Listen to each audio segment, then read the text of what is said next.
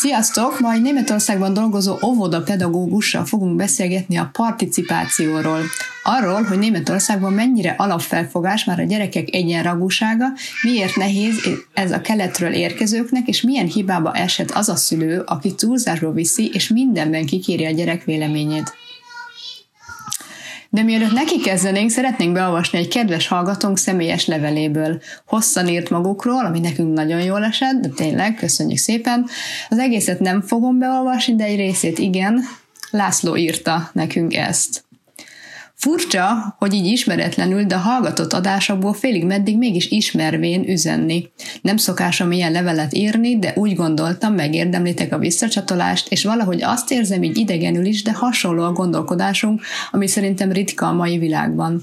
Nagyon sokat jelent nekünk, amit csináltok. Rettentő jók az adások, jó hallani más, más embereket különböző országokból, különböző életszakaszokról témázni. Fantasztikus ezt hallani, hogy léteznek olyan emberek, mint mi, Végre nem azt érezzük, hogy csak mi őrültünk meg. Sok sikert kívánok nektek a továbbiakhoz, csak így tovább. Hát László, nagyon köszönjük, tényleg meghatottunk az egész üzenetettől, és ez csak egy része és remélem, hogy, hogy tényleg van értelme, amit csinálunk. Sziasztok! Én is köszönöm Lászlónak az üzenetet. Én Márti vagyok, és a mai témánk a demokratikus nevelés lesz, és ennek megvalósulása egy német óvodában. Amennyiben szerettek hallgatni minket, megkérnénk titeket, hogy a Facebook oldalunkon is értékeljétek, és írjatok véleményt a podcastunkról, valamint ajánljátok másoknak is. Ezt nagyon szépen megköszönjük, ha megteszitek. Az intro után kezdünk. Sziasztok! Ez itt a Mamák Külföldön podcast. Márti Olaszországban, én pedig Angliában élek.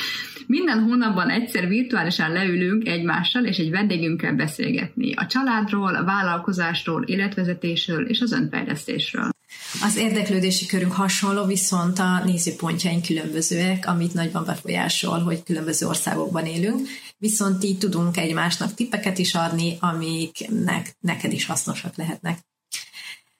Minden podcast lejátszón hallhatóak vagyunk, még a YouTube-on is. Ha szeretitek, amit csinálunk, értékeljetek minket Spotify-on, YouTube-on, Apple Podcast lejátszón, vagy ahol éppen hallgatjátok. Köszönjük!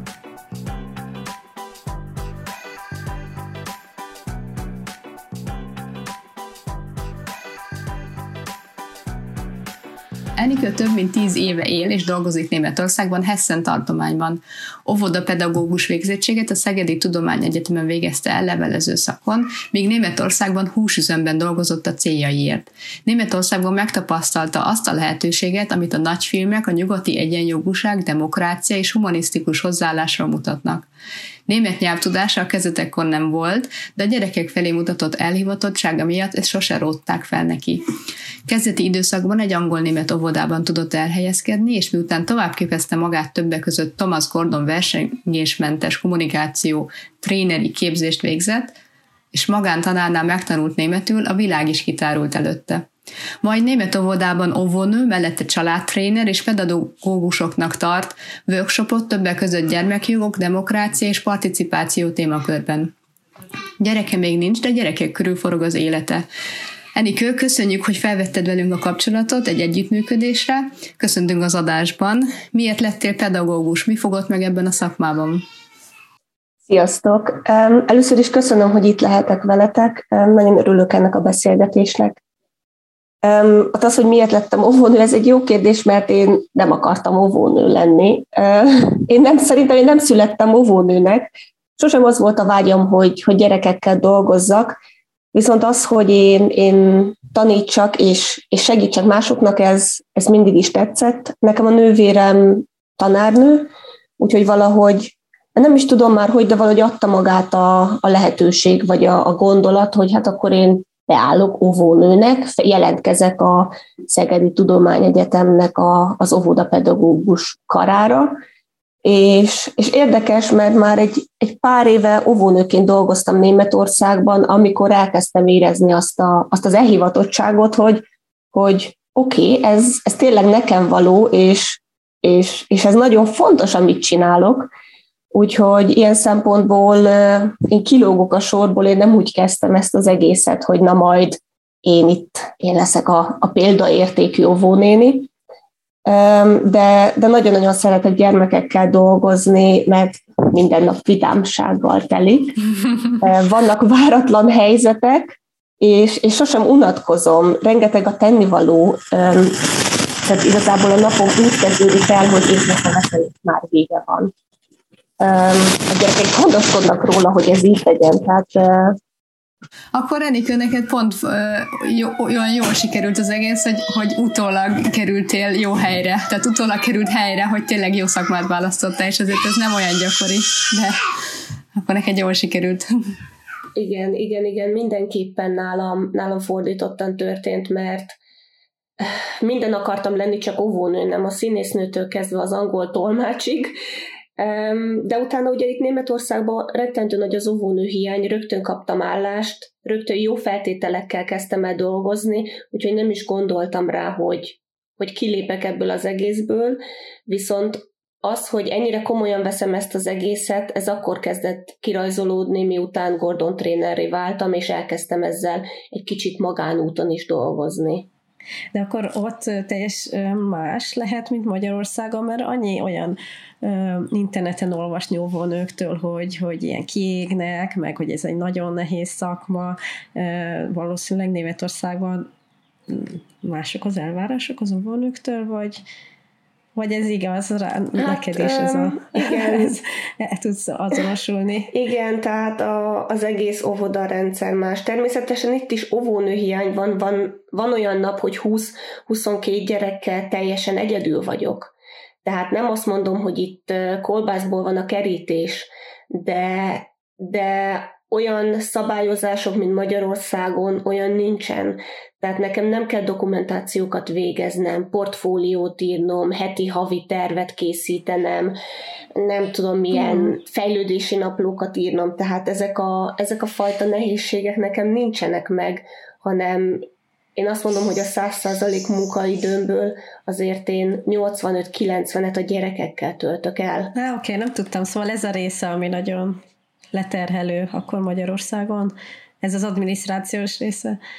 Hát igen, meg ez az adminisztrációs része is, bár mondom, én csak, tehát én diploma után én rögtön Németországban kezdtem el dolgozni, én Magyarországon gyakorlatot végeztem, ahol ugye a fele mindent se láttam meg hogy mi vár az óvónőkre, mint valójában, és így is azt mondom, hogy könnyebb szerintem a dolgom idekint. A fizetés is azt mondom, hogy egy jó átlagfizetés. Én, én nem panaszkodom, én, én nagyon szeretek itt óvónőként dolgozni, és azt látom, hogy lehet hosszú távon óvónőként dolgozni. Tehát ez nem, hogy mondják, ezt nem fog belerokkanni, és az idegeim nem fognak tönkre menni, főleg, hogy ugye sok múlik a vezetőségen, a főnökön, nekem szerencsém van, nekem egy férfi a főnököm, és hát nagyon jó. Én nagyon szeretek uh-huh. ott dolgozni, ahol dolgozom. Nekem lenne egy olyan kérdésem, hogy én olvastam Thomas Gordon könyvét, amit 30 évvel ezelőtt írt. Anyukámnak ez volt az egyik ilyen gyereknevelési könyv, amit, amit ilyen, neki ilyen szemfelnyitó volt. Majd említette is, hogy sajnos kicsit későn olvastam, már nagyobbak voltunk az a cím, hogy a szülői eredményesség tanulása. És ott ebben nagyon jól le van írva ez az értő figyelem, meg az én üzeneteknek a, a hatásossága. Szóval így elgondolkoztam, hogy azóta mennyi gyereknevelési könyv született, és, és de úgy ebbe a könyvbe szinte így, na, nem azt mondom, hogy minden le van írva, de tényleg nagyon hat- hasznos, és, és így az lenne a kérdésem, hogy ez a Thomas Gordon által szemléltetett vereségmentes kommunikáció, ez mennyiben tér el, vagy mennyiben mutat egy irányt azokkal, amik így ma népszerűbbek a demokratikus, tehát a demokratikus neveléssel, amit így említettél, meg hogy a pozitív fegyelmezés, a melegszívű fegyelmezés, amit Kim Jong-un írt, hogy ezekkel mennyire mutat egy, egy irányt. Tehát igen, a, a Thomas Gordon könyve az a, az a humanisztikus pszichológiára épül rá, és ahhoz, hogy ezt az egészet megértsük, hogy miért ennyire jó, mint amennyire jó, egy kicsit máshol kell elkezdeni ezt az egészet. Ugye a humanisztikus um, pszichológia Carl Rogers től indul, illetve ő volt a, az úgymond az atya ennek az egésznek, és, és Thomas Gordon Carl Rogers-től tanult. Tehát itt most egy kicsit Carl Rogersről beszélnék ahhoz, hogy megértsük Gordont. Tehát Carl Rogers volt az, aki, aki azt mondta, hogy az emberek méltósága a legfőbb értékük, és hogy a, a humanisztikus pszichológiának az a célja, hogy megértse az embereket, nem pedig az, hogy kontrollálja. És itt a kulcs, ez a kontrollálás, illetve nem kontrollálás, amiből Gordon is kiindul. A kontrollálásról mindjárt mondok még egy pár szót, de a, a Gordon modellre visszatérve, tehát ennek az egésznek az a lényege, a vereségmentes kommunikációnak a lényege az én hozzáállásom. Az én hozzáállásom, hogy én egyenlő vagyok a beszédpartneremmel. Az én beszédpartnerem lehet egy gyermek vagy egy felnőtt. Ugye családban általában a gyermekről beszélünk. Tehát a célom nem a gyermekemnek a legyőzése, az, hogy nekem igazam legyen, hanem, hanem az, hogy én őt megértsem, hogy neki mi a problémája. És, és ez pont ugyanaz, mint a, a demokrácia is, amiben mindkét fél egyformán fontos. Um, tehát a Thomas Gordon által hirdetett kommunikációs modell, a Gordon modell egymás meghallgatására és, és megértésére épül. Um, a lényeg az, hogy mindenki beleszólhat, mindenki elmondhatja a véleményét, mindenkit meghallgatunk. Az eredetileg Rogers által kifejlesztett aktív hallgatás vagy értő figyelem az az, amit ő a pszichoterápiában használt. És erre épül Gordonnak a modellje, mert a Gordon modellnek az egyik része az aktív hallgatás, az értő figyelem, a másik része az én üzenetek, és ennek a kettőnek a váltakozása azzal, hogy megtanuljuk ezt az aktív hallgatást, azzal a beszédpartnerünk ténylegesen azt érzi, hogy mi megértettük, hogy mi őre figyelünk, és elfogadjuk úgy, ahogy ő van. És ezzel ő megnyílik, és szívesen hallja meg azt, hogy nekünk mi a problémánk. Először meghallgatom az aktív hallgatással, akkor ő nyitott lesz, ezáltal meg tudja hallgatni az én én üzeneteimet, és így közösen meg tudjuk oldani vereségmentesen a, a problémákat. Kicsit kifejtett, hogy milyen az az aktív hallgatás? Az aktív hallgatásnak az a, az, az alapja, hogy én mindent elfogadok, amit hallok. Tehát úgynevezett beszédblokkádokat nem használok, tehát nem kezdek el kérdezni nem kezdek el bagatelizálni, nem kezdek el moralizálni, nem mhm. mondom azt, hogy aj, ugyan már, nem mondj ilyet, hanem hogyha azt mondja nekem a gyermek, hogy azt hittem, hogy mindjárt szétcsapom a fejét, olyan ideges voltam, akkor én aktív hallgatással ténylegesen meghallom, hogy hát akkor te nagyon ideges voltál, te akár őt meg is akartad volna ütni. Tehát egy, egy ilyen konfliktus helyzetben még a negatív érzelmeket is elfogadom, mert a, a beszédpartnerem egy olyan lelki állapotban, egy olyan érzelmi állapotban van, hogy ő neki először azt kell éreznie, hogy igen, hogy ő elég jó, hogy őt, őt meghallgatom, őt megértem, és miután én még egyszer elmondtam neki az aktív hallgatás technikájával, amit ő mondott, akkor kezd el reflektálni, hogy Máriát, csak én tényleg őt meg akartam ütni mert én más szavakkal, de ugyanazt mondom el, amit, uh-huh. amit ő mondott. Mert a kérdések, jók a kérdések, tehát nem azt mondom, hogy egy, egy beszélgetés során nem lehet kérdezni, de amikor a másik félnek, a gyermeknek problémája van, és én esetleg egy kérdéssel az egész beszélgetést egy más irányba terelem, mint amerre ő maga menne, akkor, akkor befolyásolom a beszélgetést abba az irányba, ami engem érdekel. És akkor itt van megint az a lényeg, hogy nem arról van szó, hogy én mindent megtudjak, hanem arról van szó, hogy ő mindent el tudjon mondani. És hogy reflektáljon, nem? Tehát, hogy ez is nagyon fontos, hogy, hogy benne mi indul el közben. Pontosan, pontosan, tehát magával az aktív hallgatással segítem a beszélőt a saját problémájának megoldásában. Tehát nem én vagyok az aktív, ugyanaz aktív hallgatást aktívnak hívják, de én magában a probléma megoldásban passzív vagyok. Mert én semmi más nem mondok hozzá, én nem kezdek el ötletelni, hogy ó, és mi lenne, hogyha, vagy szerinted ez, ez, ez így jó volt? És ez mennyire jó a párunkkal alkalmazva is, ugye?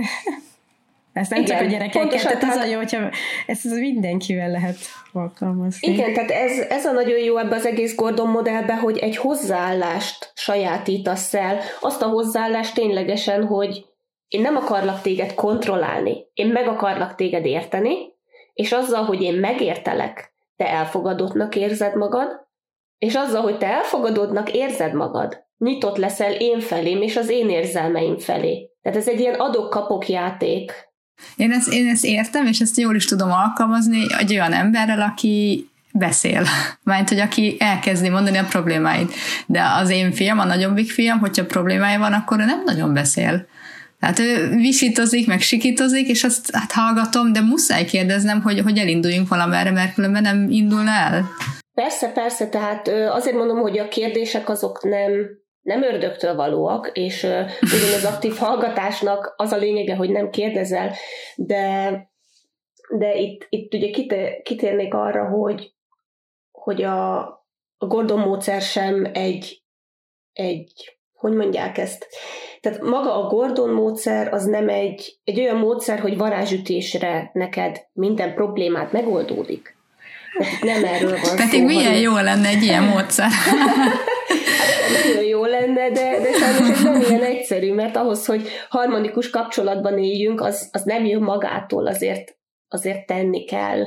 És és ezért is nehéz a Gordon modern kisgyermekekkel, főleg három év alattiakkal, vagy olyan gyerekekkel, akinek esetleg a, a beszéd fejlődése még nem ért el egy, egy, egy bizonyos szintre, mert mert a három év alatti gyermekeknek, vagy a négy év alatti gyermekeknek még nincs meg az a képességük, hogy egy másik ember helyébe beleképzeljék magukat. Ők egyszerűen még kognitív, nem fejlettek rá. És sokszor a nyelvi fejlettségük sem elég ahhoz, hogy ők árnyaltan ki tudják fejezni magukat. Tehát a Gordon modell egy szuper dolog, de, de nem minden alkalommal alkalmazható. És elmondod röviden, hogy mi az az én üzenet? Vagy aki nem hallott még erről? Persze. Az én üzenetek talán azt mondom, hogy nehezebb, mint az aktív hallgatás, mert rettentő nagy önreflexiót igényel, hogy én tudjam, hogy mit érzek, és mi váltotta ezt ki belőlem. Tehát egy reflektált hozzáállásra van szükség, és arra, hogy esetlegesen az én sértődöttségemet a háttérbe szorítsam egy adott pillanatban, és arra gondoljak, hogy mit is mondott pontosan a másik fél, ami engem kihozott a sodromból. Mert az én üzeneteknek a lényege, hogy elmondom, hogy hogy érzem magam, tehát egy érzelmet kell megnevezni. Igen, tehát először elmondom az én érzelmeimet, és szavakba öntöm azt, hogy az ő viselkedésének milyen hatása van a helyzetre, és igazából ezt formálom meg úgy, hogy a másikat ne sértsem meg. Ez most elég nehezen, most érzem én is saját magamon, hogy ezt nehezemre esik magyarul elmondani, mert ugye ezt németül oktatom, és bizonyos szavak, amiket nem is szoktam magyarul használni, most így nem ugrik Igen, be. ismerős. Szerintem a szakmádról a legnehezebb egy másik nyelven beszélni, mint amit használod. Én sem bírok magyarul beszélni róla. Igen, pláne, hogy németül tanultam, és ez is nagyon érdekes, hogy az egész konfliktus megoldásban németül csúcs szuper vagyok, de onnantól, hogy magyarul valaki nekem támad, egyszerűen olyan nehezemre esik, hogy csak na. Mondunk esetleg egy én üzenet példát, tehát hogy mondjuk, a, hogy mondjuk el egy szituációt, hogy mondok én egy szituációt, nálunk van bőven, hogy mondjuk a nagyobbik fiammal, fiammal, ő most, most múlt öt éves, hazajön az iskolából, fáradt, és elkezd csapkodni össze-vissza. Igazából aki, ami a kezébe kerül, az csapkod, őt dobál. Ugye látszik, hogy valami problémája van, nem tudja kifejezni magát, mm, hiába mondom neki, hogy ne dob, ne csapkod, ugye nem segít, mert hogy tényleg van valami, amit ki akar fejezni, csak nem tudja még szavakkal. És akkor leülök mellé, és akkor próbálok rájönni, ugye, hogy először csak úgy végig gondoljuk, hogy na, mi történt veled, mi a baj, de ugye erre nem mond semmit, tehát, hogy mi az, amivel mondjuk ki tudnám mozdítani akkor ebből a mhm. szituációból először is, mi az ötlet? Igen, um, erre, erre jók az úgynevezett ajtónyitogató mondatok, uh-huh. um, azt hiszem, hogy így, így hívják magyarul is őket, Um, ilyenkor azt kell elképzelni, hogy te ezt a, a fiadnak a viselkedését, mint egy kamerán keresztül látod. Tehát csak azt mondod el neki, amit, amit ténylegesen látsz. Uh-huh. Nem azt, amit belegondolsz, uh-huh. hanem amit látsz, hogy na hát, látom, hogy igen, feldúltan jöttél ma haza. Uh-huh. így csapkodsz össze-vissza, hmm, nem is tudom, hogy most mi történhetett veled. Uh-huh, uh-huh. És ez az úgynevezett ajtónyitogató, ez az, ami nem traktálja a gyereket mindenféle feltételezésekkel, hanem ténylegesen csak azt mondod el, amit látsz. Uh-huh. És erre, hogyha jön egy olyan válasz, hogy ah, semmi, minden oké, okay, nincsen semmi gond, ami általában szokott jönni, uh-huh. akkor ugye lehet még egyszer mondani, hogy aktív hallgatással, hogy azt mondod, hogy nincsen semmi gond. Én mégis azt látom, hogy te csapkodsz, és ütsz, és vágsz, ami, megmondom őszintén, és itt jön az érzelem hozzá az én üzenet, amikor ilyen csapkodva jössz haza, megmondom őszintén, hogy én elkezdek aggódni, hogy vajon mi történhetett veled az iskolában. Tehát, hogy én azt, hogy csapkod, azt is aktív hallgatással, úgymond az aktív hallgatás az az is, amikor én a viselkedését a gyermeknek egy az egyben visszatükrözöm. Oké, okay, hát igen, valami ilyesmi szokott lezajlani nálunk, és, és akkor itt elakadunk egyébként, hogy jó, oké, okay, valami történt, nem tudjuk, hogy mi, ő se tudja igazából, hogy mi váltotta ki belőle. Egyszer eljutottunk már arra, hogy, hogy, hogy azt mondta, hogy fáradt, fáradt vagyok és éhes. És akkor ez, ez egy, ez, és akkor ez egy, ez egy ilyen megnyugvás volt. De azt elmondja akkor, hogy fáradt és éhes ide? Vagy te mondod ki? Hát ez egy, ez egy, ez egy órás, órás beszélgetés, és mondtam neki ötleteket, hogy gondolt végig, hogy mi lehet, bent történt-e valami. Tehát én akkor már elkezdtem kérdezni, de ugye ez nem ezzel kezdtem, hanem ez már egy, mondom, fél óra, órával később. Igen, és akkor ugye megint arról van szó, hogy hány évesről Igen. beszélünk. Tehát egy öt éves nem rendelkezik olyan, olyan önreflexióval, ami egy önreflektálással, mint egy felnőtt. Tehát ilyen esetben az aktív hallgatás az azt is jelenti, hogy én hogy én a gyermeknek a jelzéseit, én, én ezt komolyan veszem, és én, és én teszek érte. Tehát, hogyha azt látom, hogy ők üt, vág, csap, és nincsen rendben, akkor nem biztos, hogy a gyermekemnek arra van szüksége, hogy én is még a kérdésekkel traktáljam, hanem ismerjük a gyereket, pláne ha négy-öt éves, ah, gyere, itt egy kis uzsonna, lerakom az asztalra, és miközben eszik, közben elkezdek esetleg tovább hallgatni és puhatolózni, de, de egy öt évesnél nem hiszem, hogy el kell várni azt. Sőt, nagyon sokszor egy felnőttnél se, hogyha éhes, akkor ő az én monológommal legyen elfoglalva. Igen, ez nagyon durva. Egyébként nálunk a felnőtt, felnőttként is Gergő között a legnagyobb probléma az, hogyha valamelyikünk éhes, akkor nem tudunk kommunikálni. És az utólag mindig nagyot röhög, röhögünk magunkon, hogy hát csak éhes voltam, de tényleg. Igen, ez nálunk is már előfordult, hogy valami rossz kedvel hazajöttem, és így a férjem így mondja, hogy tudod, mit vacsorázunk először? Igen, sokat segít. Nekem erre mindig az ugrik be, nem tudom, nektek megvan a sneakers reklám, szerintem azt annyira eltalálták, amikor, ja, amikor dívává válik a, nem is tudom, valami edző, edzőteremben vannak, vagy az öltözőbe, és elkezd egy, egy hisztizni, mint egy díva, és akkor izé mondják neki, hogy hát egyre egy sneakers és akkor megeszi, és akkor visszaváltozik a normál férfivá. De akkor én is hozzászólnék ez a csapkodáshoz, mert ez nálunk is van, de kicsit más a, a, nem tudom, az alap probléma, vagy, vagy honnan indul az egész. Tehát nálunk is a nagyobbik fia csapkodós, ő már hat éves, és, és azért már tudja, hogy mit csinál, tehát hogy azért szerintem jobban tudja is kontrollálni, tehát tudom, hogy meg tudja állni, hogy ne csapkodjon, de, de, de valamikor úgy dönt, hogy ő ezt csinálni akarja, amikor így nagyon valami miatt nagyon mérges lesz, így a kapcsolaton belül, tehát valamire mondjuk nemet mondtam. És és, és ez nagyon sokáig így elhúzódott nálunk, tehát így elmúlt két évben körülbelül, és már nagyon frusztrált a dolog, amikor így eljutottam oda, hogy ezt most már Persze sok mindent kipróbáltam, de volt egy ilyen nagyon-nagyon erős elhatározás egyszer benne, hogy, hogy én ezt elmondom neki így, így én üzenetekkel konkrétan, hogy ez nekem abszolút most már nem elfogadható, és, és, és az volt a különbség az eddigiekhez képest, hogy amikor lenyugodott, akkor én nem fogadtam az ölelését úgy, mint eddig. Mert mert úgy éreztem, hogy ezzel az öleléssel így fel, mintha így nem történt semmi. Mert hogy ezelőtt az általában úgy zajlott nálatok, hogy volt a hiszti, az ütögetés, jó, megbeszéltétek valamennyire, és akkor átölelted, mert hogy azt kérte, hogy, hogy ölej meg, nem? Igen, igen, és, és, és nem történt semmi változás. És, és én akkor mondtam neki, hogy jó, akkor lesz ölelés, miután ezt komolyan megbeszéltük, hogy lesz ezentúl másképp, mert ez itt nem elfogadható, és elmondtam, hogy ez igazából az ő érdekében is történik, tehát hogy azt szeretném, hogy itthon, nem is, hogy szeretném, hanem ezt most már tényleg elvárom, hogy, hogy mindenki nyugodtan érezhesse magát, és, és mondhat nemet, anélkül, hogy valaki arra rácsap. És, és akkor Uh-huh.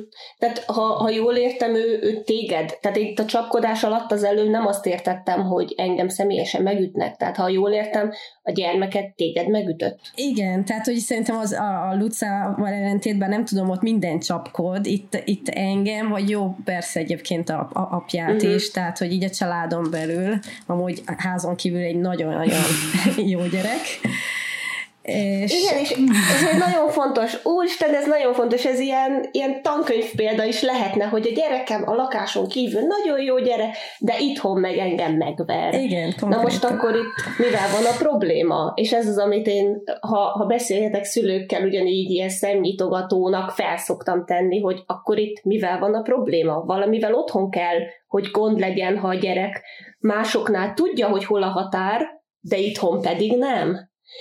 És, és ugye itt van az, hogy a, a Gordon modellnek az én üzenetei, azok rettentően hatékonyak, amikor a gyermek kognitív szinten ott áll, hogy ő meg tudja érteni, és ő emocionális szinten is ott áll, hogy empátiára alkalmas, és nem mellesleg ismeri a határokat is. Tehát, ahogy te is leírtad, sokszor mondtad neki, még egyszer csak megértette. Tehát kisebb gyermekeknél a kommunikáció az nem csak verbális, nem csak a, a szavak, amik lényegek.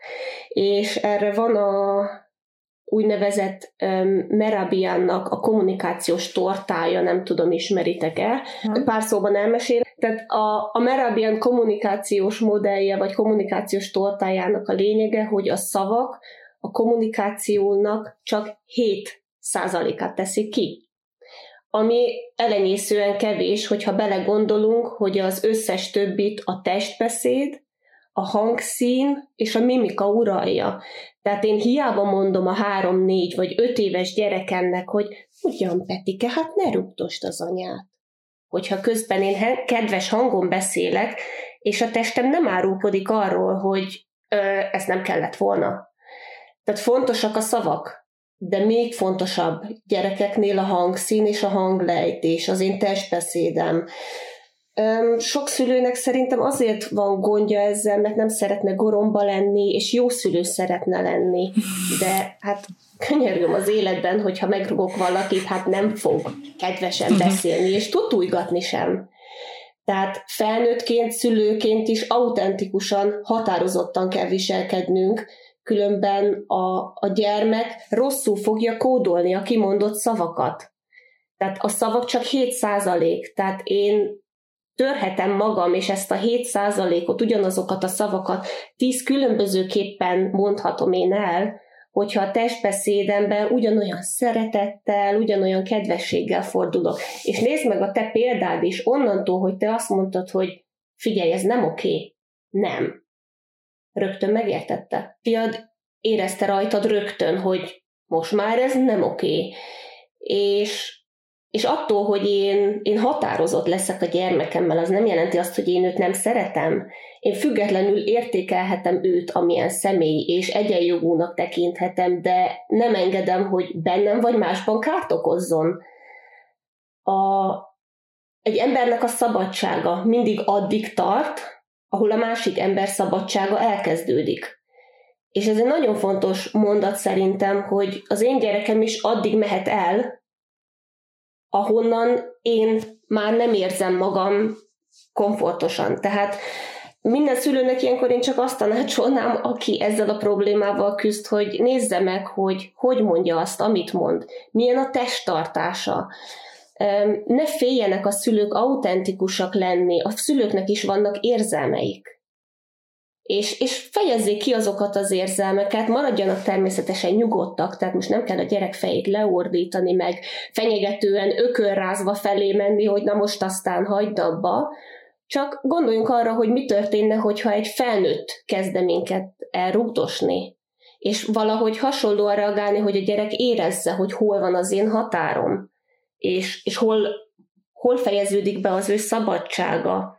Tehát erre a példára mondjuk visszatérve, tehát lehetne mondani az, hogy na hát most azonnal hagyd abba, mert ez nem vicces. Tehát halljátok, hogy a hangom is megváltozik, mélyebb lesz, és, és a szünetet tartok, és hagyd abba. Nem. Elég. Itt a vége, nem, stop. És tudod, ez ilyenkor érzi nagyon a gyerek, hogy ó, ó itt valami történt, ezt már én nem tehetem meg vele.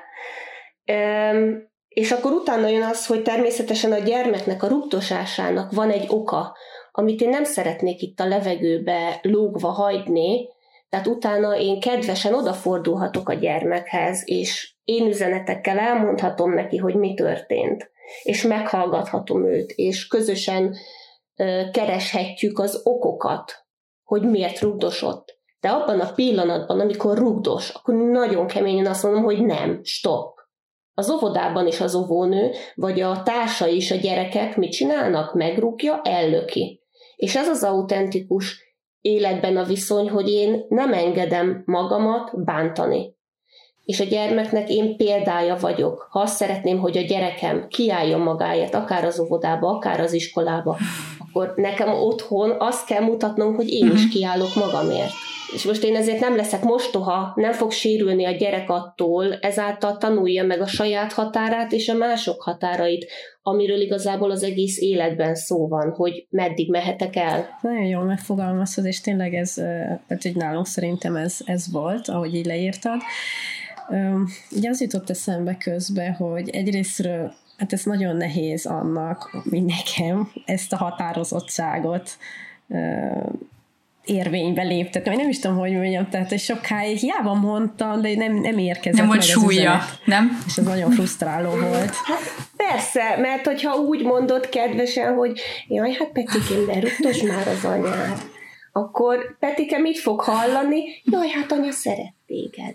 És nem azt fogja hallani, hogy anyának uh-huh. ez fáj, hagyd már abba, hé. Igen, pontosan. A másik, ami így eszembe jutott, hogy tehát nálunk még az is van, neked van is még, hogy ő nem akar utána róla beszélni. Tehát amikor szóba hozom, hogy, hogy jó, de akkor ott mi történt, hogy beszéljünk róla, találjunk rá megoldást legközelebb, hogy csináljuk másképp, ő nem akar róla beszélni, és, és ez volt nálam nagyon nehéz, hogy én ott kitartottam, és addig, addig mondtam neki, de uh-huh. lehet, hogy neked ez nem fontos, Igen. de nekem nagyon fontos.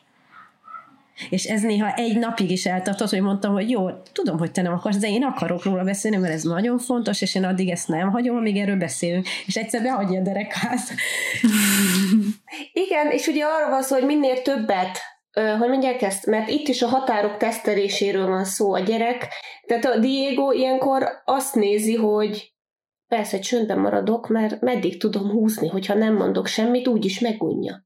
Mert az a tapasztalata, hogy ha csöndben vagyok, úgy is megunja, meg ráhagyja. De hogyha ezt minél többet gyakoroljátok, Diego, annál többet rá fog jönni, hogy nem fogja ráhagyni, gyorsabban túl leszek rajta, ha beszélek.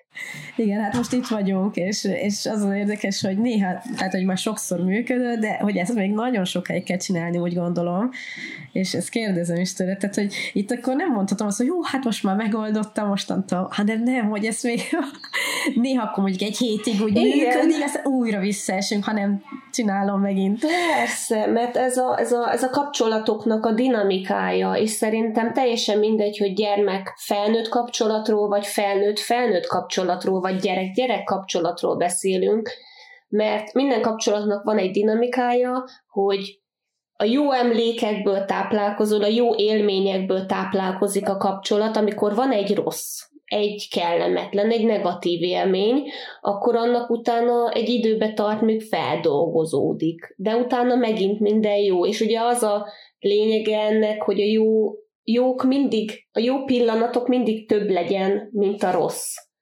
És, és, minden egyes alkalommal, amikor veszekedünk, akkor ugye az oldja fel a rosszat, hogy megbeszéljük, amikor egy, egy, egy probléma nincs megbeszélve, vagy nem is azt mondom, hogy mindig át kell rágni, mert kinek van arra ideje. Nem arról van szó, hogy mindig mindent át kell rágni. És itt jön megint az én, én önreflektáló hozzáállásom, hogy mi az, ami nekem ténylegesen fontos. Hol érzem azt, hogy engem ez nyugtalanít, és ezt meg kell beszélni. Mert mert nem tudunk mindig minden apróságot megbeszélni, de azért ezt így be lehet lőni, hogy amikor engem rugdos, az kifejezetten egy olyan alkalom, hogy nem. Bár mondjuk én el sem tudom képzelni, hogy engem megrúgjanak, mert onnantól, hogy egy gyerek így jönne felém, én egy olyan testtartást veszek fel, hogy kétszer meggondolja, hogy tényleg. És nem azért, mert én megfenyegetem, hanem mert én önbizalom teljesen ott állok. És akkor itt megint egy kicsit átmegy a pszichológiának a, a vonalára ez az egész, hogy azok a szülők, akik nem tudnak saját magukért a gyermekkel való kapcsolatban kiállni, ők miért nem. És általában egy csomó érzelem van a háttérben, a szülőknek az érzelmei olyan, hogy Hát sok idő után jött a gyerek, nehezen jött össze a próbálkozás, volt esetleg egy baleset, ami nagyon megrémítette a szülőket, óvják, védik, olyan példát láttak, olyan családból jönnek, és ezért fontos, hogy az ember, pláne ha gyerekekkel dolgozik, vagy hogyha gyerekei vannak, hogy reflektáljon saját magára, hogy én miért is vagyok olyan, amilyen? Most egy kicsit lehetek pimasz. Persze. hogy ezt azért sokszor lehet hallani olyan uh, pedagógusoktól, akiknek saját gyerekük nincs, hogy én velem ilyen nem történhetne meg, mert hogy én meg tudom csinálni az óvodába, az iskolába, bárhol, és akkor, amikor gyerekük lesz, valamikor később, akkor, akkor szembesülnek vele, hogy hoppá, itt, val, itt valami mégis megtörtént velem ugyanezt. Tehát ez nagyon gyakori, hogy, hogy egy, egy, egy környezetben, tehát hogy egy mhm. óvodai környezetben, vagy bármilyen hasonló környezetben, ahol megvan a, a struktúra, a szerkezete, ahol megvan a, a szereped, mint egy, mint egy pedagógus, ott máshogy tudsz kiállni a gyerekekkel szemben, mint otthon, uh-huh. a, és, és még nincs is semmi trauma mögötte, tehát nem, nincs semmi, hogy késő jött, vagy bármi, hanem egyszerűen uh-huh. a saját gyereked nap mint nap, 25-ször elé, elé jön ez a szituáció, mert otthon nyilván gyakrabban jön elő, mint egy idegen környezetbe, és, és, és egyszer mhm. félrecsúszol, mert egyszer nem úgy reagálsz rá, hogy kellett volna, mert, mert nem napközben volt fölkészülve, hogy ott vagy most ez a munkád, hanem mert éjszaka közepén mhm. volt, amikor éppen aludni akartál volna, vagy bármi, és akkor elkezd félrecsúszni ez a kommunikáció kettőtök között, és akkor beleestel egy olyan spirálba, amiből úgy kell kijönni, mint például, ahogy Márti most próbálkozott, hogy sikerült kijönnie, de hogy ezért ezt a kijelentést én egy picit, egy kicsit így megpiszkálnám, hogy énnek velem biztos nem történne meg, mert... Uh-huh. Én, én nézd, igen, én azt mondom, tehát én, én ezt most mondom, hogy az óvodai keretek között. Igen, ismerem ezt a kérdést, anyukák szeretettel teszik fel, hogy gyerek nélkül ugyan mit okoskodom, Hát tény, hogy saját gyermekem még nincsen ezen, ezen jelen nem tudok változtatni, de az életem gyermekek körül forog, és, és legalább annyi, hogy ha nem több tapasztalatom van kacifántos helyzetekkel kapcsolatban, mint, mint egy három gyermekes családanyának.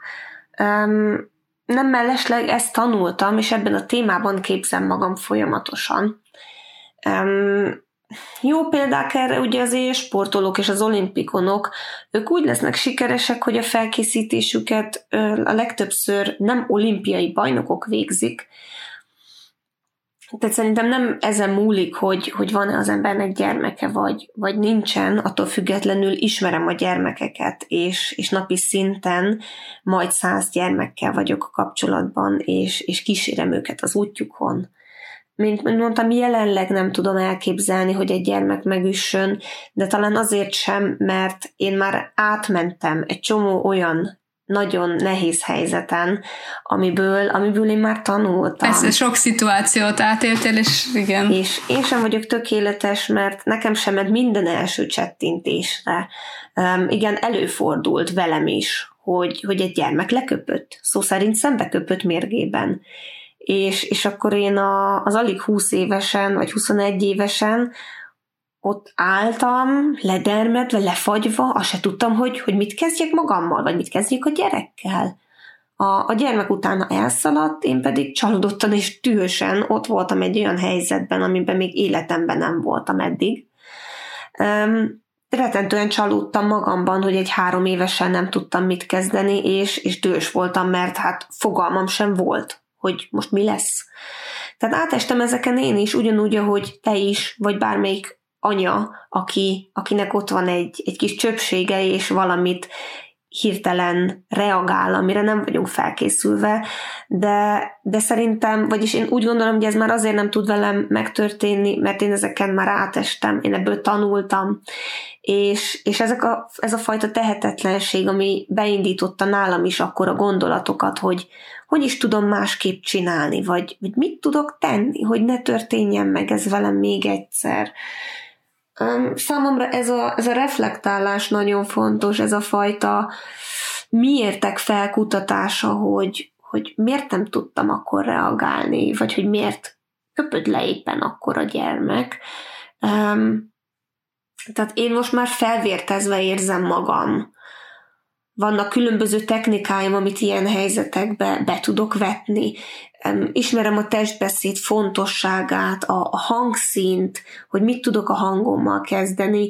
Igen jól és sokat gyakoroltam azt, hogy hogy, hogy tudok határozottan beszélni, vagy ahogy a férjem szokta mondani, hogy hát igen, van egy csúnya nézésem, hogyha egy éppen ütni készülő gyermek jönne felém, akkor úgy gondolom, hogy ezt a, ezt a fajta csúnya nézésemet vetném be, igen, igen, persze, egyetértek. Csak gondoltam, ezt egy kicsit azért ott megpiszkálom, mert biztos, hogy sok szülő ezt, ezt így kihallja, hogy én velem biztos nem történne meg, és azért ez nehéz, nehéz így előreállítani, amikor még nem, nem kerültél bele a szituációba. Ja, persze, tehát én azt mondom, hogy most nem tudom elképzelni, hogy most nem tudom elképzelni. Persze azt lehet, hogy ott állok én is a két éves gyerekemmel, aki abban a fázisban van, Igen. hogy saját magát teszteli, Igen. és akkor megtörténik a dolog akkor meg úgy fogok rá reagálni, amit én is megtanultam. Föltetek még egy kérdés ezzel kapcsolatban, hogy ahogy mondtuk, hogy, hogy gyerek felnőtt kapcsolat, felnőtt felnőtt kapcsolat, és gyerek gyerek kapcsolatban is kell határokat húzni. Mi most abban a fázisban vagyunk, mint ahogy említettem, hogy Emil a nagyobbik fiam jön, hazacsapkodva általában az iskolából, általában fáradt, általában éhes, általában a feszültséget ki kell adnia magából valahogy, és hogyha nincs rá más mód, mondjuk nem kint vagyunk éppen, és ki tudja futni, akkor sajnos otthon ami a kezébe ügybe kerül, meg aki. Hát így megkapja a testvére, a kis testvére is. És nekik most nagyon átalakult a kapcsolatuk erre, hogyha valaki jön felé, mind a kettő már védekező pozícióban van, illetve hát ütő pozícióban van, amiből én próbálom kimozdítani őket, de ugye a, a, az is, hát azt olvastam, hogy az se jó, hogyha mindig én oldom meg kettőjük konfliktusát, szóval néha hagyom, hogy ők levitázzák maguk között, de hogy elcsúszott a kommunikációjuk egy kicsit ilyen agresszívabb irányba és ebből most nehéz, tehát hogy, hogy pont ez, amit mondtál, hogy most több a rossz élmény, mint a jó élmény, mert amúgy nagyon jól tudnak együtt játszani, mesélnek egymásnak, meg tehát minden jó élmény is van, de átcsúszott a, a, a rossz élmény felé, a, tehát több a rossz élmény, mint a jó élmény. Mit gondoltok erről? Mennyi idős a kisebb? Öt éves és, és két és fél. Jó, mondjuk nehéz. Nehéz, mert ugye a két és fél éves pont ebbe az autonómia fázisba van, amikor ő is mindent egyedül akar, ő is mindent maga akar, és, és minden az Igen. Most tanulja meg azt, hogy megosztani a dolgokat másokkal, és természetesen hát ő érzi most, hogy, a nagyobbik az erősebb. Most kezdi el felfogni, hogy neki, hogy mondják ezt, ő, ő rossz az a rossz felállásban van ebbe a, ebbe a kapcsolatban, mert ő úgy is veszít, mert ő a kisebb és a gyengébb. Maximum akkor nyer, hogyha elsírja magát, hogy anya, és akkor anya jön, és akkor segít neki győzni. De egyébként érdekes, hogy nálunk a nagyobbik használja ezt a technikát. Aha. A kicsi ő, ő visszajött, visszavág úgy, hogy a nagyobbik jön hozzám sírva, hogy de Alvin ezt csinálta, azt csinálta. Tehát, hogy ez, ez, ez egyébként érdekes, hogy ő meg tudja magát védeni nagyon, és ezért néha nem avatkozom bele, mert hogy senki nem okoz nagy kárt a másiknak, Aha. csak hát hatalmas visítások vannak, meg csapkodások. Hú, hát ez is, ez is egy jó kis, jó kis példa, meg jó kis kérdés mert ugye a nagyobb, ő már megtanulta, hogy nem ütjük egymást, a kisebbik meg most van ott, akkor ezek szerint, hogy tanulja, hogy ez nem annyira jó. Igen.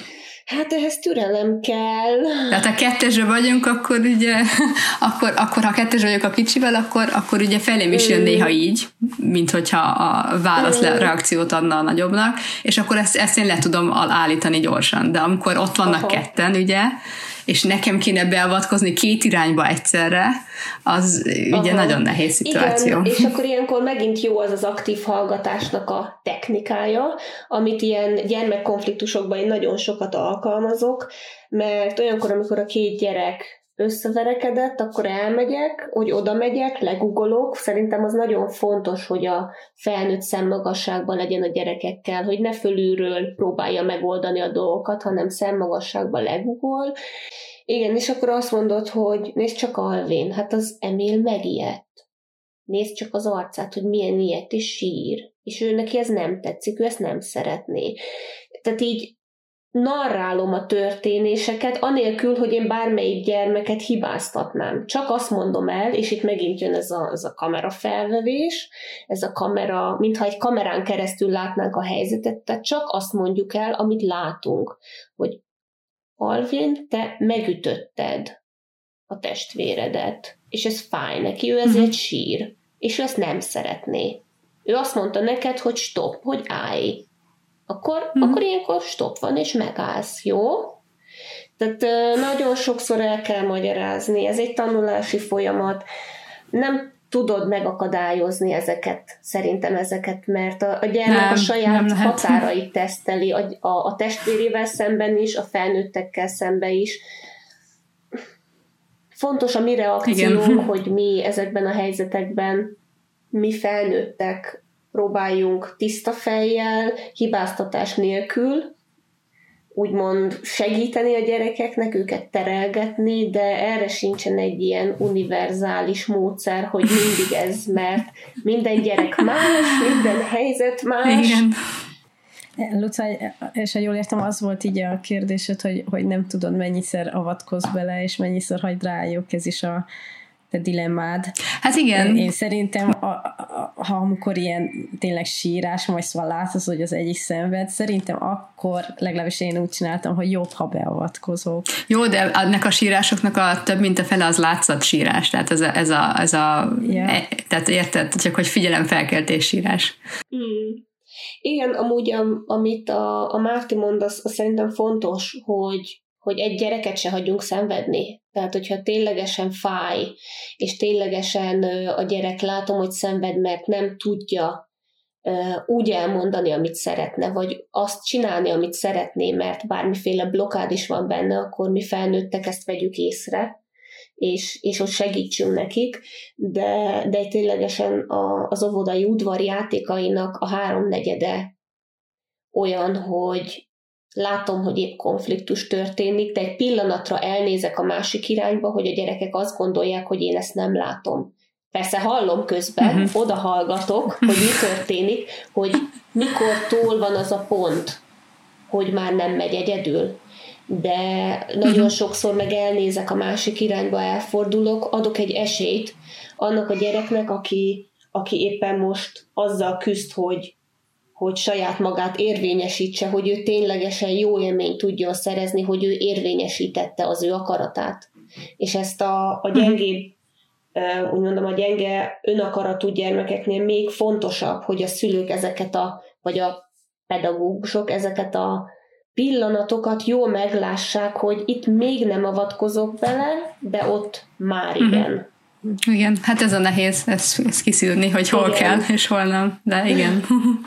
Na, hát köszi, Enikő, ezek tök jó tanácsok voltak szerintem, hogy az ember végig gondolja, hogy jó, jó úton halad, de még akkor sokat kitartás, vagy hogy mit változtassunk, merre menjünk, szóval erről még tudnánk szerintem sokáig beszélgetni, de most kicsit térjünk rá a német óvoda rendszerre, hogy miben más egy német óvoda a magyarhoz képest.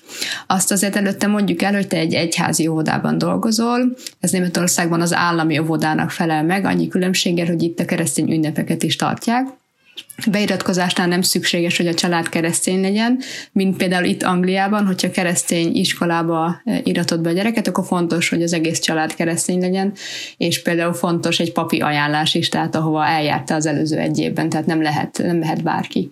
Csak annyi kitérő, hogy itt Olaszországban is akkor úgy van, mint Németországban. Hogy bárki mehet. Mindenki. Aha. Bárki mehet, igen. Uh-huh. Hát érdekes. Szóval Németországban nem szükséges, hogy a beiratkozásnál keresztény legyen a család vagy a gyerek, de ha a gyerek később úgy dönt, akkor, akkor a szülő elfogadja, hogy föl is veheti ezt a vallást, vagy saját döntésén múlik, hogy éppen mit teszik a, az intézményben, mint például egyébként itt Angliában megint csak az iskolába a szülő dönti el, hogy mit teszik a gyerek, három opció közül választhat, és akkor benne van, hogy, hogy olyan húst nem ehet, ami nem úgy van feldolgozva, azt a szülő dönti el, és nem a gyerek döntése. Tehát ez Németországban máshogy van. Egész Németországra ugyan nincs rálátásod, de uh, Hessen Bajor uh, stílust követi, mivel pedagógusokat is tanítasz, és több mint 15 ország pedagógusaival dolgoztál már együtt, így némi rálátásod azért mégiscsak van, hogy milyen egy átlagos óvoda Németországban. Szóval mit érdemes róla tudni, és egy picit beszélj majd a, a participációról is, mert szerintem ez sokaknak, és nekem is teljesen új volt, amikor elmondtad. Az biztos, hogy ez egy, ez egy jó kis téma, mert azért eléggé más. Nem mondom azt, hogy jobb, mind a két rendszernek, szerintem a magyar rendszernek is van nagyon sok jó oldala, meg a németnek is. Hát igen, én a Hessen tartományi óvodákra és bölcsödékre nekem oda van rálátásom, a Hesseni nevelési tervet oktatom, de, de azt is tudom, hogy minden óvoda más és más. Tehát ezt nem úgy kell elképzelni, mint Magyarországon, hogy vannak ezek az óvodarendszerek, és körülbelül azért 90%-ban minden óvoda ugyanúgy működik. Itt, itt különböző koncepciók alapján működnek az óvodák, van az úgynevezett zárt koncepció, ami a legjobban hasonlít a magyarra, hogy a gyerekek csoportokba járnak, csoporton belül étkeznek, csoporton belül vannak a foglalkozások, illetve van a félig nyitott és a nyitott. Én egy félig nyitott óvodában dolgozok, ami, ami azt jelenti, hogy öm, gyerekek szabadon dönthetnek, hogy melyik csoportszobában szeretnének játszani. Tehát van öt csoportszobánk, van egy kézműves, egy építős, egy társasjátékos, van egy tornaterem és egy szerepjátékos szoba, illetve van egy bistró reggelizésre.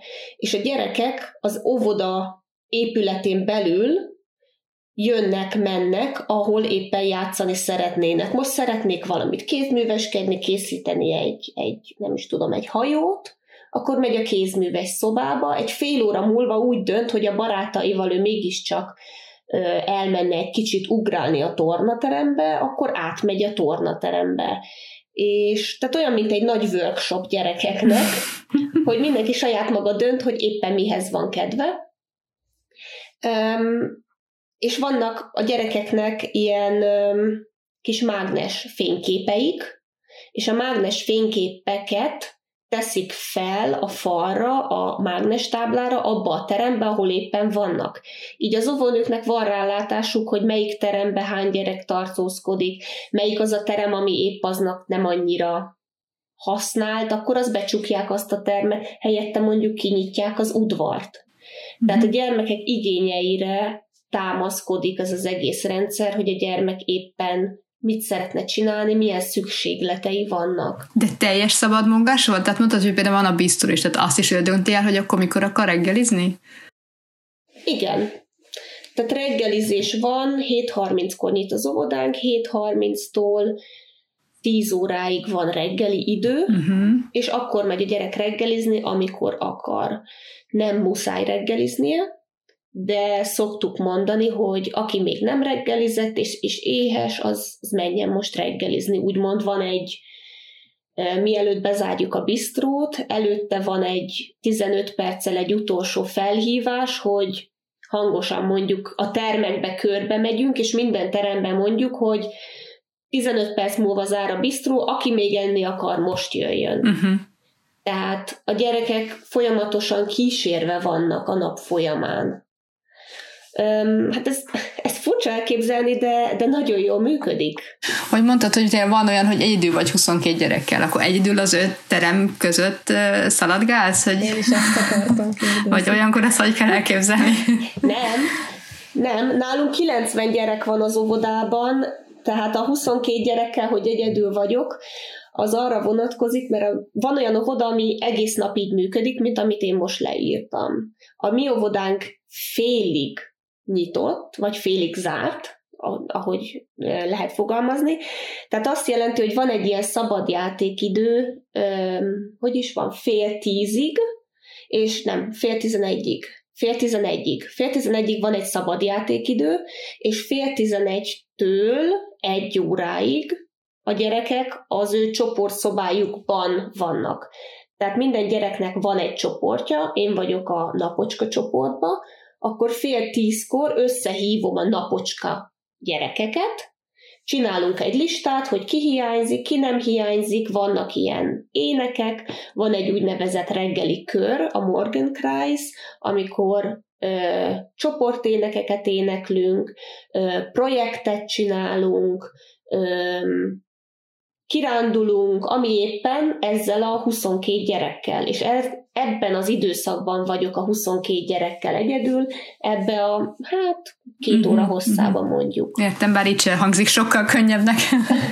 Nem, de ismerem a gyerekeket, tehát tudom, hogy tudom, hogy éppen mire van szükségük, meg ha éppen nem is tudom, megkérdezem őket, mert, mert nagyon sokszor van olyan, hogy nincsen projekt, és megkérdezem, hogy gyerekek, mit szeretnétek ma csinálni. És, és ez az, amiben más a német óvoda, mint a magyar óvoda, hogy nagyon nagy a szabadsága a gyerekeknek és a, és a pedagógusoknak is. Ugye a pedagógusoknak azért van nagy szabadságuk, mert nem kell mindenféle tervezetet készíteni, nem kell minősítést csinálni, alig van dokumentációm, és ezért cserébe a gyerekeknek is óriási a szabadsága, mert ők is rengeteget szabad játékot játszanak, amit ugye ők döntenek el. A termekben vannak vezetett tevékenységek, tehát nem arról van szó, hogy a gyerek egész nap mennyi fiam, azt játszál, hogy igen, ez is benne van, de a termekben mondjuk a, a kézműves teremben lehet mondjuk egy pingvint készíteni, van két asztal. Az egyik asztalnál pingvinkészítés folyik, a másik asztalnál pedig szabad kézműveskedés. És a pingvin készítéshez azok a gyerekek, akik oda jönnek és elkezdik, azok azt végigcsinálják, és akkor egy egész héten keresztül folyik a pingvin készítés. Másik héten egy másik valamit készítünk. És ugyanígy a, a tornateremben is vannak vezetett játékok, a, az építős teremben is esetleg van egy dzsengázás, vagy van egy valami építéssel kapcsolatos vezetett tevékenység, tehát a pedagógusoknak azért van feladatuk, nem csak az van, hogy ülnek a sarokban és kávéznak, csak teljesen máshogy működik ez a, ez a, ez a vezetett tevékenység. Márti, nem tudom, mit gondolsz, hogy egyébként szerintem, ami mi általános iskolában jártunk, az egy kicsit hasonlít erre, a kincskeresős iskola, hogy abban a részben, hogy sok minden volt a gyerekekre bízva, hogy például mikor fáradtak el, akkor kimentünk játszani, vagy mihez van kedvünk, azt csináltuk sokszor, és én utólag leültem a mi osztály főnökünkkel beszélgetni már felnőttként, és akkor ő elnézést kért tőlem azért, mert hogy én nagyon félénk gyerek voltam, és nem nagyon voltam aktív, és, és, nem, és neki nem volt ide, 24-en voltunk az osztályba, és nem volt energiája extrán odafigyelni azokra, akik nem nyilvánították ki a, a kérésüket, az igényüket, hogy ők mit szeretnének, hanem inkább ugye én mindig sodrottam a nagy tömeggel. Tehát, hogy nekem most ez ugrott be ennél is, hogy, hogy ugye ilyen sok gyereknél nem lehet egy a, a teljesen mindenkinek az igényére igazítani egy napot, mondjuk, hogyha megkérdezed, hogy mihez van kedvük, hanem mondjuk azok, akik aktívabbak, akik jobban megmondják, hogy, hogy meg tudják mondani, hogy mit szeretnének, azoknak, azokkal fog sodródni a többi is. És hogy e, erre van-e külön technikátok, hogy mondjuk valahogy kiderüljön az is, aki annak az igénye is, aki mondjuk nem szólal meg elsőre, hanem hogyha már, már mindenki elmondta, akkor ő is elmondaná, de csak akkor, ha még megkérdezett tízszer. Még mielőtt Enikő válaszolnád, mert nagyon hasonló a kérdésem, csak én onnan akartam megközelíteni, hogy az én fiam meg Montessori általános iskolába jár, és ebbe is látok hasonlóságot, és a tanár említette is, hogy, hogy vannak gyerekek, akiknek nehezebben megy ez a szabad választás, de hogy emiatt ezt ne gondoljuk, hogy egy ilyen probléma lenne, igazából felnőttként is vannak olyan felnőttek, akik inkább mondjuk a végrehajtók, és nem annyira mondjuk a kitalálók. Tehát, hogy van egy ilyen ilyen Személyiségtípus, karaktertípus. Személyiségjegy is, igen. és hogy igen, tehát ugyanez, amit a Luca kérdezett. uh-huh. Igen, amit a Márti mond, pont ez lett volna az egyik válaszom rá, hogy a, a társadalom sem csak vezetőkből épül fel, hanem a társadalomnak is a felépítése olyan, hogy vannak akik vezetők, akik sok ötletük van, akiknek igényük van az ő megvalósításra arra, hogy ők középpontban legyenek.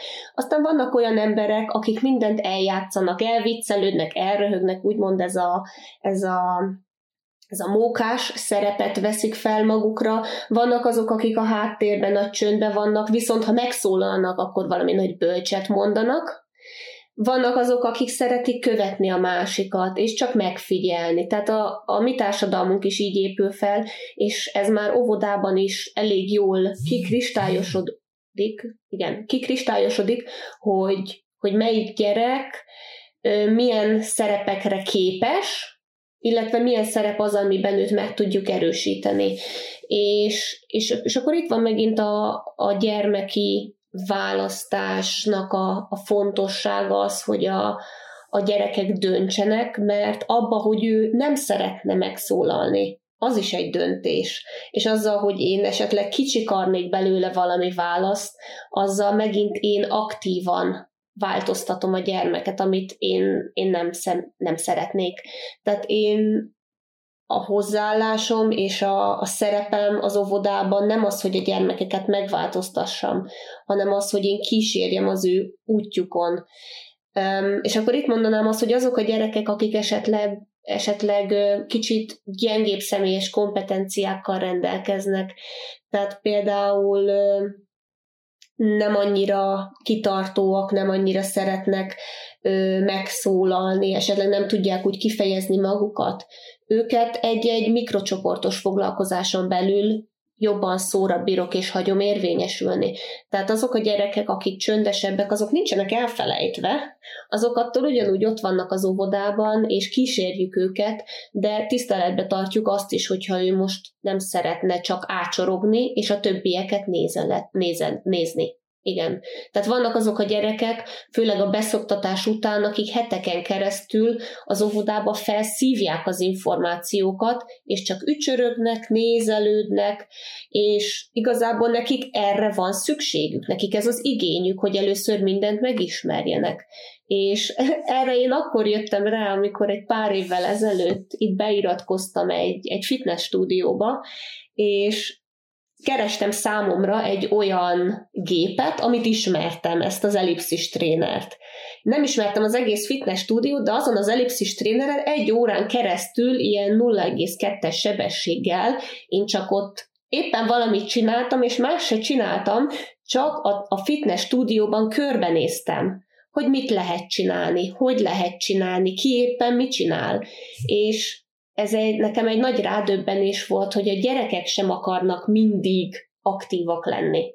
Ők sem akarnak mindig rögtön a középpontba lenni, és önmagukat érvényesíteni. Nagyon sokszor pont erre a fitness stúdióra van szükségük, hogy ők csak ott a sarokban megfigyeljék, hogy mi történik, és lehet, hogy egy fél évnek el kell telnie, miután eléggé magabiztosnak érzi magát, hogy most már ő is aktív legyen, és és ez rendben van, ez teljesen oké. Okay. Igen, és akkor így, így nincsen nyomás a gyerekeken, hogy na már pedig nekem most valamit csinálnom kell. Nem kell. Semmit nem kell. És ez a gyereki, gyermeki szabad akarat és, és, és döntésnek óriási szerepe van a mi mindennapjainkban. Um, és ugye ez is amúgy a, a participáció, ez annak a lényege, hogy én hagyom a gyermeket beleszólni abba, hogy mi történjen, minden gyermeket érinte, érintő kérdésbe hagyom beleszólni. kikérem a véleményét. Maga a participáció egy, egy latin eredetű szó, aminek közös döntés részvétel a, a, a jelentése, és, és ez nekünk például a Hesseni nevelési tervben benne is van. És akkor arról van szó, hogy ez a nevelési tervben benne van, és nem mellesleg a gyermekjogi egyezménynek is az UNICEF által kiadott, vagy igen, az UNICEF által kiadott gyermekjogi egyezménynek is a része. Tehát ez, ez nem egy hobbi, és egy, nem egy olyan dolog, hogy én ezt jó dolognak tartom, és azért csinálom, ezek kőkemény előírások. Egyrészt a gyermekjogi egyezmény is előírja, hogy a pedagógusnak és a felnőttnek kötelessége a gyermeki vélemény tiszteletben tartani, és a, a felnőtteknek ez, ez, ez egy feladatuk, hogy az őt érintendő kérdésekben megkérdezzük őket. És akkor a gyermekjogi egyezmény ezt, ezt tartalmazza, a participációt előírja a Hesseni, Hesseni nevelési terv, és ezért is csodálkoztam, amikor, amikor rákerestem erre magyarul, és abszolút semmi nincs róla. És akkor ez, felvettem a kapcsolatot az óvodai nevelés szaklappal, hogy nem is nem szeretnék esetleg, hogy írjak erről, mert nagyon sok hétköznapi példát tudok felhozni erre, és milyen érdekes, hogy maga ez a participáció, ez a fajta hozzáállás, ez nincsen magyar nyelven sehol. És, és akkor írtam meg nekik ezt a cikket, és elkezdtem jobban utána keresni, és tényleg alig lehet valamit találni erről a, az interneten vagy könyvekben. A gyermekközpontú nevelésről szó van, arra, arra a magyar oktatás szerintem elég nagy hangsúlyt fektet, hogy gyermekközpontúan neveljen, csak az óriási különbség a gyermekközpontú nevelés között és a participáció között, hogy a gyermekközpontú nevelésben én felnőtt döntöm el, hogy mi a jó a gyereknek. Én tervezem meg a projektet, hogy mit tanuljon a gyerek. Én vagyok az, aki ezt az egészet irányítom míg a participációban a gyermekből indul ki minden, hogy ő hogy gondolja, ő hogy szeretné, neki a véleménye. Nem mondom azt, hogy gyermekközpontú nevelés rossz, mert, mert azért vannak nagyon szuper dolgok ezzel kapcsolatban is, csak teljesen más célt ér el mind a kettő. Mert a gyermekközpontú nevelés alatt a gyermek sokszor um, sokszor egy már kész projektben vehet részt, ahol a felnőtt által készített projektektől tanulhat, míg a participatív nevelésben megnézem, hogy a gyerek éppen egy bogárkával van elfoglalva, akkor projektnek a bogárkát választom, és azt dolgozom ki, mert a gyermeknek az érdeklődése az éppen ott van. Tehát nem kell egy heti, havi tervet előre megkészítenem és elterveznem a gyermek számára, hanem szituatívan, amikor éppen történik, akkor kezdem el a projektnek a tervezését, és ez, és ez nekem, mint pedagógusnak nagy szabadságot ad, mert, mert ténylegesen nem kell azzal törődnöm, hogy mit fogunk télen csinálni, vagy mit fogunk tavasszal csinálni, hanem... De ez nagy, de ez nagy fokú kreativitás is igényel tőle, tehát, hogy az adott szituációra tudja valami, valami feladatot adni, vagy valami, ami, ami, ami tovább fokozza az érdeklődését az adott témában. Tehát azért lehet, hogy ezt, ezt te könnyebbnek Igen. látod, de lehet, hogy sok pedagógusnak ez a nehezebb, mert most nincs a kezében egy eszköztár, hogy úristen, most akkor mit csináljuk? Hát, hogy bogár, hát jó, hát mászkál, és akkor... Igen, ugye ez, természetesen ez a hátránya ennek, hogy szerintem nem minden pedagógus képes erre. Vagy nem azt mondom, hogy minden, szerintem minden pedagógus képes erre, ha megfelelő tapasztalattal rendelkezik. Tehát egy kezdő pedagógusnak valószínűleg mhm, sokkal mm-hmm sokkal nehezebb egy helyzetorientált nevelni, a gyermekek beleszólási jogát érvényesíteni, amikor ő, ő neki még nincsen akkora nagy tárháza. De az idővel pedig belenő ebbe az ember, meg ez nekem is az elején furcsa volt. De aztán évek alatt én is beletanultam. Az elején én is nagyon szigorú terveket készítettem, hogy ma ezt csináljuk, holnap azt csináljuk, kézműveskedünk, de Petike, te leülsz, és te is kézműveskedsz, neked is sorra kell kerülnöd, mert mit szól az anyukád? Hogy nem viszel haza semmit, még a többiek mint...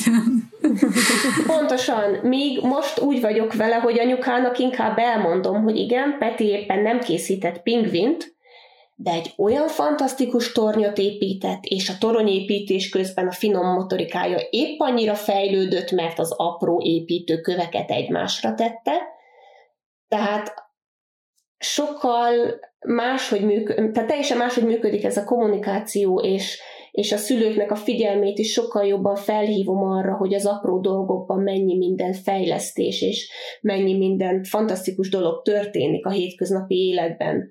Tehát nem kell nekem felnőttként megmondanom, hogy a gyereknek vonalvezető papíron kell a három pontos fogást, a ceruzafogást gyakorolnia, hanem azt mondom, hogy felajánlok pomponos játékot, ahol három újjal fogdossuk a pomponokat, vagy felajánlok, nem tudom, bármiféle másik játékot a homokban, például, vagy főzünk, és mindent fűszerezünk, és ugyanúgy a három ujjam dolgozik. Nem kell ahhoz a gyermeknek egy asztalnál ülve papíron vonalvezetést mhm. gyakorolnia. Sok ilyen ö, példát ö, említesz az blogodban is, én beleolvastam több cikket is, aminek az a neve, hogy óvodéni nyugaton. Ezt majd be is rakjuk a linket, és tök, tök jó példákat hozol, például, hogy mennyire a tehát, hogy levezeted, hogy egy egyszerű gerebjézés, vagy ablakposás, és milyen kompetenciákat fejleszt. Érdekes. Viszont, hogy olvastam, így eszembe jutott, hogy, hogy az én fiaim, vagy hát még a kisebbik még mindig Waldorf óvodába jár, és hogy egy kis ilyen ellentmondást érzek ezzel kapcsolatban, mert ott, ott, ott az óvónő, a, a, aki így, így ritmust ad a napnak, hogy minden hétfőn mondjuk akkor rajzolás van, meg tudom én, minden kedden agyagozás, és, és például egy példát is említsek, egy konkrét példát, hogy az óvónő választja ki az óvodai jelet is a gyerekeknek, és, és például az én kisebbi fiamnak nem tetszett ez az óvodai jel, és így megemlítettem az óvónőnek, és mondta, hogy hát, hogy, hogy szerint ez nem lenne jó ötlet, hogy megváltoztatnánk az óvodai jelét, mert hogy az óvónő rágondolva ezt a jelet érezte nekivalónak, és hogy, hogy ez maradjon így, és egyébként uh-huh meg is szerette, szóval igazából nem volt ebből olyan probléma, csak hogy így elgondolkoztam, hogy vajon akkor hol a határ, hogy kérjük ki a véleményet a gyereknek, és hol az, hogy nem, ezt most már az óvónő vagy a szülő uh-huh. dönts el, mert hogy ő jobban tudja, vagy, vagy nem, nem is tudom, hogy itt mi a meggondolás mögötte. Aha. Hát ez is, egy, ez is egy jó kis téma, és nehéz téma, megpróbálok röviden fogalmazni. Tehát a, a gyermekjogi egyezmény kimondja, hogy azért a gyermeket az őt érintendő kérdésekbe engedjük beleszólni. Fejlettségi szintjének megfelelően. És ez a fejlettségi szintjének megfelelően való beleszólás, ugye itt ez is, hogy mit kérdezek a gyerektől, hogy hagyom beleszólni, mibe hagyom beleszólni. Az se jó, hogyha olyan döntés elé állítjuk a gyereket, amit még, még nem képes meghozni, mert kognitívan, még nem tart azon a szinten, hogy ő, hogy ő mondjuk, nem tudom, nehezebb kérdésekre válaszoljon, vagy hogy átlásson egy, egy bonyolult helyzetet, de az se jó, ugye, hogyha gyermekeket alábecsüljük, és például ez, amit az óvodában is mondtál, hogy a, a, az óvónő jobban tudja, hogy melyik szerinte, ami a gyerekhez illik. Ez is, hát nem is tudom. Tehát nehéz erre válaszolnom, mert itt megint a saját arra tudok visszavonatkoztatni, hogy erre az önreflexióra, hogy miért fontos az óvónőnek, hogy ő döntsön a gyermek helyett. Mi mi származik belőle, miért jó az, tehát milyen pozitívuma származik az óvónőnek abból, hogyha ő dönti el, tehát nem teljesen mindegy igazából neki, hogy melyik gyereknek milyen jele van. Ő ezt azzal magyarázt egyébként, hogyha minél többet úgy kikérjük a véleményet, hogy aztán így egyre kevésbé fog az óvónőre hallgatni, hogy az a személy, akiben megbízhat, hogy ő tudja. Igen, és akkor itt megint feljön az önreflexió, hogy az óvónőnek milyen félelmei vannak ezzel kapcsolatban, hogy nem tudja a csoportot kordában tartani. Tehát ő rögtön kontrollálja a gyerekeket az első pillanattól fogva, mert a saját képességeiben lehet, hogy kételkedik. Nem azt mondom, hogy ez így van, de ez nekem nagyon annak hangzik, hogy amit én kontrollálok, azt, azt én tudom irányítani. Tehát ha nem kontrollálom, akkor nem tudom irányítani. És sok alkalommal, amikor a felnőttek döntenek a gyermekek dolgairól, akkor a saját érzelmeik vezetik, pont így ugyanez, hogy félnek attól, hogy elveszítik a kontrollt, lehet, hogy volt egy rossz tapasztalatuk, lehet, hogy csak ehhez vannak hozzászokva, lehet, hogy nem is veszik észre sokszor, hogy ők döntenek a gyerekek helyett. Azért mondom, hogy ezek az önreflexiós, ez a, ez, ez a reflektálás, ez nagyon fontos a pedagógusok és a, és a felnőttek, szülők körében, hogy tudjuk, hogy mit miért csinálunk. De ugye itt most megint belemegyünk egy ilyen pszichológiai témába, és én sajnos nem vagyok pszichológus, lehet, hogy egyszer az leszek, de, de ez egy, ez egy nagyon nehéz téma. Uh-huh. De visszatérve az, hogy persze minél fejlettebb a gyermek, annál, annál több felelősséget tudunk rábízni, hogy jó döntést hozzon. Ha pedig nem hoz jó döntést, akkor sincsen semmi. Hát a hibáinkból tanulunk, ahogy az előbb is elmondtam, hogy um, lehet, hogy valamit rosszul csinálunk, és tanulunk belőle. Az a lényeg, hogy utána végig gondoljuk, hogy miért is csináltam azt, amit. Um, egy két-két és fél éves gyermeknek természetesen nem biztos, hogy olyan kérdéseket teszek fel, amit, ami, tehát nem nyitott kérdéseket formálok, hanem eldöntendő kérdéseket, hogy szeretnéd-e a piros vagy a kék bögrét használni, vagy szeretnél fogat mosni, utána arcot mosni, vagy szeretnéd először az arcodat megmosni, és utána a fogadat. Ez is egyfajta döntés, mert ezzel erősítjük meg az önbizalmát, hogy ő, ő tud döntést hozni, a magabiztosságát, és később, amikor ilyen 3-4-5 éves lesz, akkor már fogalmazhatunk nyitottabban, például, hogy mit főzzünk vacsorára. Van-e ötleted, hogy mivel teljen a szombati nap? Vagy hova szeretnél menni kirándulni, mert egy négy-öt éves gyereknek azért már jobb az elképzelési képessége, jobban tud um, jobban tud ilyen dolgokban döntést hozni. De ugye itt megint hozzájön, hogy milyen kérdést teszek fel, hogyha tudom, hogy csak 3000 forint van a pénztárcámban, és nem tudok marhasztéket venni, ha a gyerek esetleg azt választana, akkor nem kérdezem meg, hogy mit szeretnél vacsorázni, hanem azt mondom, hogy 3000 forint van nálam, tudunk enni spagettit, vagy sült krumplit, vagy nem tudom, akármit, melyiket szeretnéd. És minden alkalommal, amikor a gyermeket belevonjuk a döntési folyamatokba, segítünk azért, hogy ő később ki tudjon állni magáért. És ugye a gyermekeket ez lenne a fő cél, hogy erős gyerekeket neveljünk, akik az iskolában helytállnak, akik az életben helytállnak és ezt gyakoroljuk kicsiben, amikor lehet, hogy mondjuk 5 percen keresztül diskutálunk arról, hogy a gyerek szoba rózsaszín legyen, vagy narancsárga. Talán még annyit szeretnék hozzátenni, ami egy, egy nagy negatívum a, a német rendszerrel kapcsolatban, ami szerintem Magyarországon százszor jobban működik, az, az pedig a zenei nevelés. Sajnos a mi óvodánkban van egy-két dal énekelve, de azt alig lehet látni, hogy a pedagógusok körjátékot játszanának, vagy énekes zenés foglalkozást tartanának, és, és én ezt nagyon hiányolom, mert tudom, hogy milyen óriási szerepe van a zenének a nyelvi fejlődésben, Erről írtam már több bejegyzést a programon, ez, ez újra és újra felkerül. Igen, a magyar rendszer sem tökéletes, de azért vannak vannak olyan dolgok, amiket a német rendszer a magyartól átvehetne, és, és a zenei nevelés az, amit szerintem egy az egyben át kellene vennie. Én, én szoktam ugyan körjátékozni, mert mert tudom, hogy mennyire jó, de ugye az én csoportomban csak 22 gyerek jár, az összes többi ebből kimarad, amit, amit ugye sajnálok. Igen. Az adás elején beszélgetünk egy picit, kázi, mint egy családterapeuta szerepét fővéve segítettél nekünk, hogy te dolgozol családterapeutaként is, és egy picit beszélni erről, hogy, hogy ez micsoda, és mi történik egy ilyen eseménykor, és hogy kik jelentkeznek erre? Uh, igen, én, én nem vagyok családterapeuta, sajnos. Ja, akkor azt rosszul mondtam.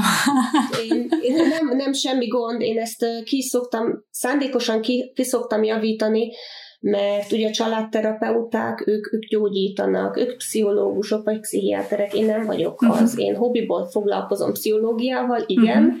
de, de semmi ilyesmi nekem nincsen mögötte, ezért nem szeretnék ilyen, ilyen dolgokba okoskodni. A, a családtréning az, az tehát nem, nem terápia, hanem hanem egyfajta, ugyanaz, mint a, a nevelésben, egyfajta kíséret.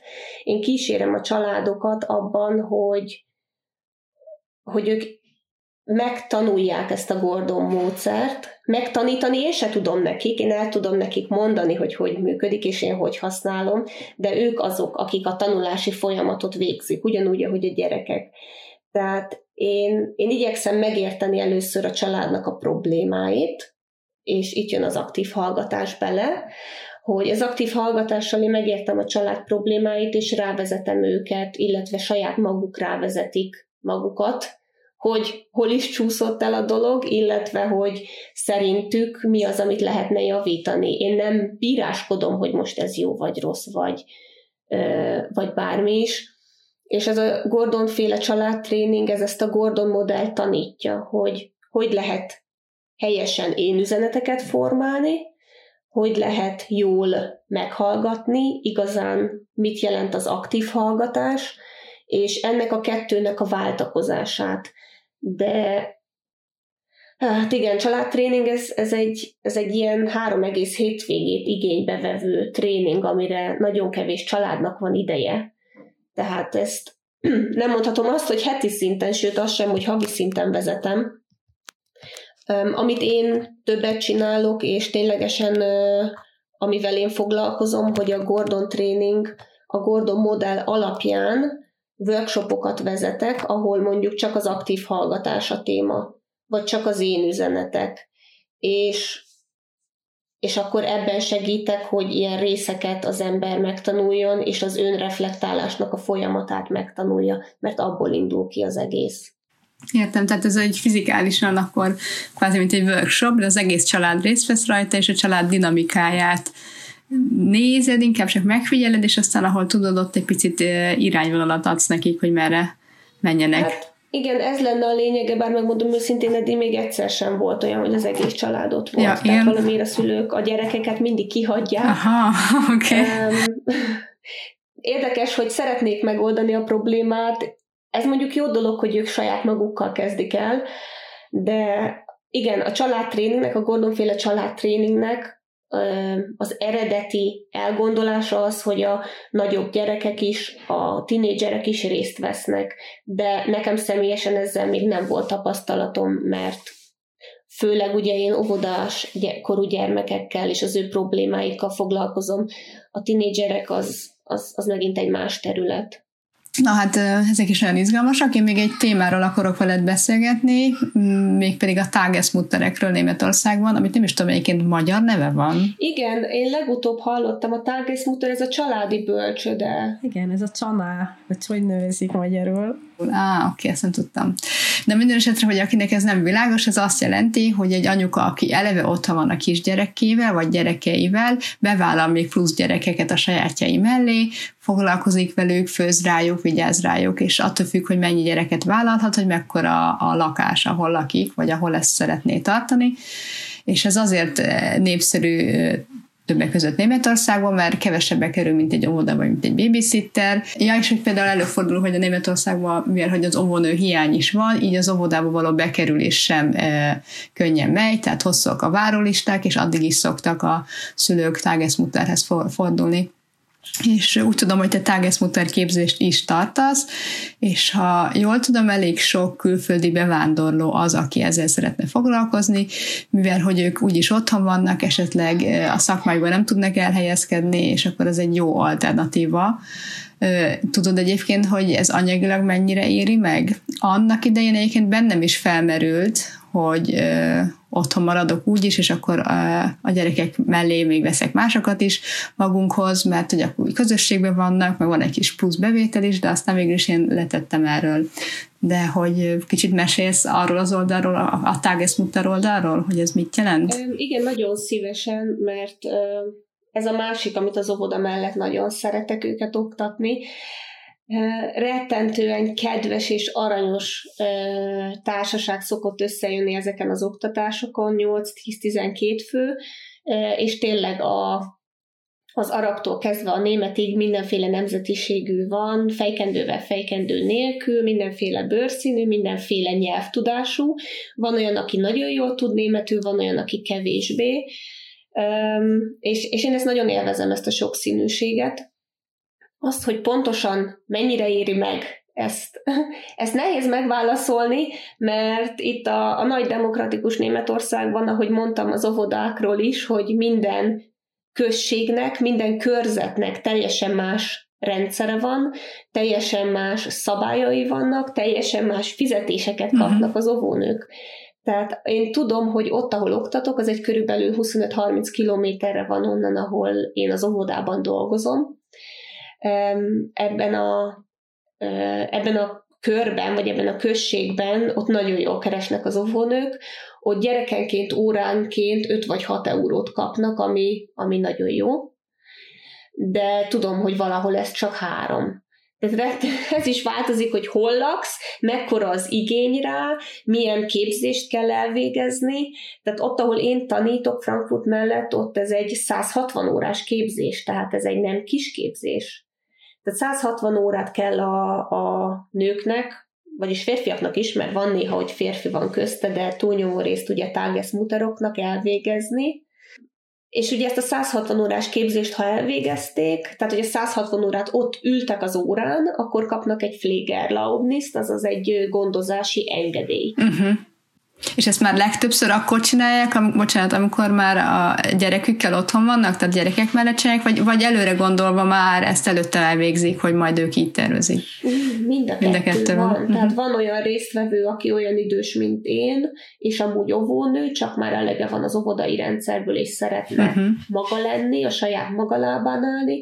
Volt olyan, hogy egy nagymama volt bent, mert ő azt mondta, hogy ő, ő már nyugdíjas, de hogy ő szeretne valami célt az életébe, ezért ő gyerekeket szeretne oktatni.